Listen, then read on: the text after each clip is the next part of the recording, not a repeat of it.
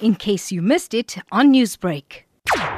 We received reports of a possible hostage situation taking place in Anton Lembede Street, or the old Smith Street in, in Durban Central Business District. Uh, we responded along with members of various law enforcement agencies of the South African Police Services. On arrival on scene, a scene command was established by the S A P S and Metro Police, and the block was cordoned off for safety reasons. The reports that we can give from the scene now was that a male suspect was allegedly armed with a firearm as well as an explosive device.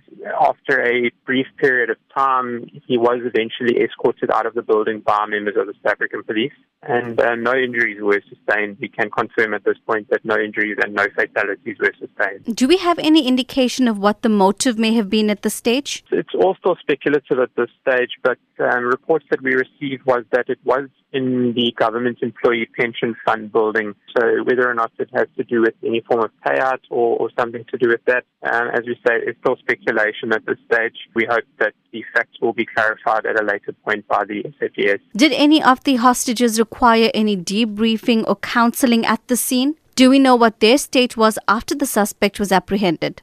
Emer-G-med paramedics did remain on the scene for a period of time, and we were in contact with the scene commander.